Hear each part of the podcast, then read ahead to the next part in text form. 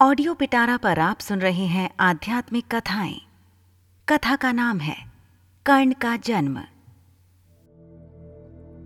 धृतराष्ट्र, पांडु और विदुर के लालन पालन का भार भीष्म के ऊपर था।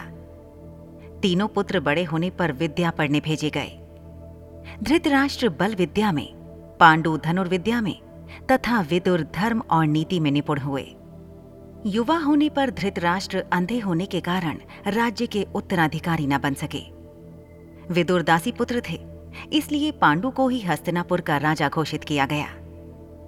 भीष्म ने धृतराष्ट्र का विवाह गांधार की राजकुमारी गांधारी से कर दिया।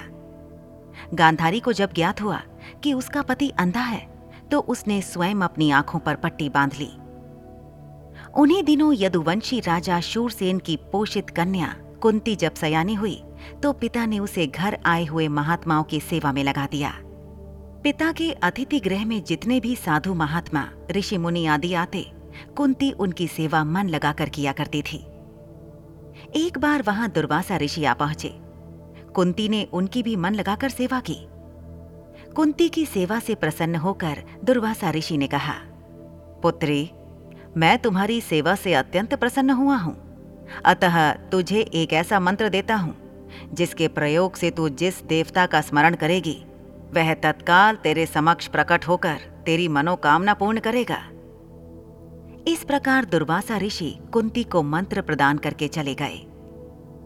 एक दिन कुंती ने उस मंत्र की सत्यता की जाँच करने के लिए एकांत स्थान पर बैठकर उस मंत्र का जाप करते हुए सूर्य देव का स्मरण किया।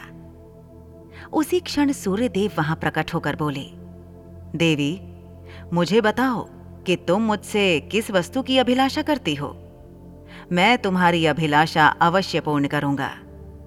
इस पर कुंती ने कहा, हे देव, मुझे आपसे किसी भी प्रकार की अभिलाषा नहीं है। मैंने तो केवल मंत्र की सत्यता परखने के लिए ही उसका जाप किया है कुंती के इन वचनों को सुनकर सूर्यदेव बोले, हे कुंती, मेरा आना व्यर्थ नहीं जा सकता। मैं तुम्हें एक अत्यंत पराक्रमी तथा दानशील पुत्र प्रदान करता हूँ। इतना कहकर सूर्यदेव अंतर्ध्यान हो गए। कुंती लज्जावश यह बात किसी से नहीं कह सकी। समय आने पर उसके गर्भ से कवच कुंडल धारण किए हुए एक पुत्र उत्पन्न हुआ। कुंती ने उसे एक मंजुषा में रखकर रात्रि बेला में गंगा में बहा दिया। वह बालक बहता हुआ उस स्थान पर पहुँचा। जहाँ पर धृतराष्ट्र का सारथी अधिरथ अपने अश्व को गंगा नदी में जल पिला रहा था। उसकी दृष्टि कवच कुंडलधारी शिशु पर पड़ी। अधिरथ ने संतान था, इसलिए उसने बालक को अपनी छाती से लगा लिया और घर ले जाकर उसे अपने पुत्र के जैसा पालने लगा। उस बालक के कान अति सुंदर थे, इसलिए उसका नाम कर्ण रखा गया। कालांतर में कुंती का विवाह पांडु के साथ हो गया। मद्र देश के राजा ने भी पांडु के पराक्रम से प्रभावित होकर अपनी कन्या माद्री का विवाह पांडु के साथ कर दिया।